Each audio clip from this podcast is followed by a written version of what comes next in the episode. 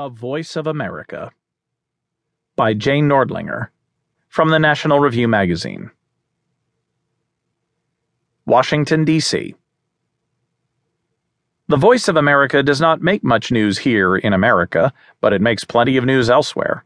More important, of course, it broadcasts the news in 44 languages to almost 200 million people. A few of the languages I have barely heard of. Bambara, for instance, a lingua franca.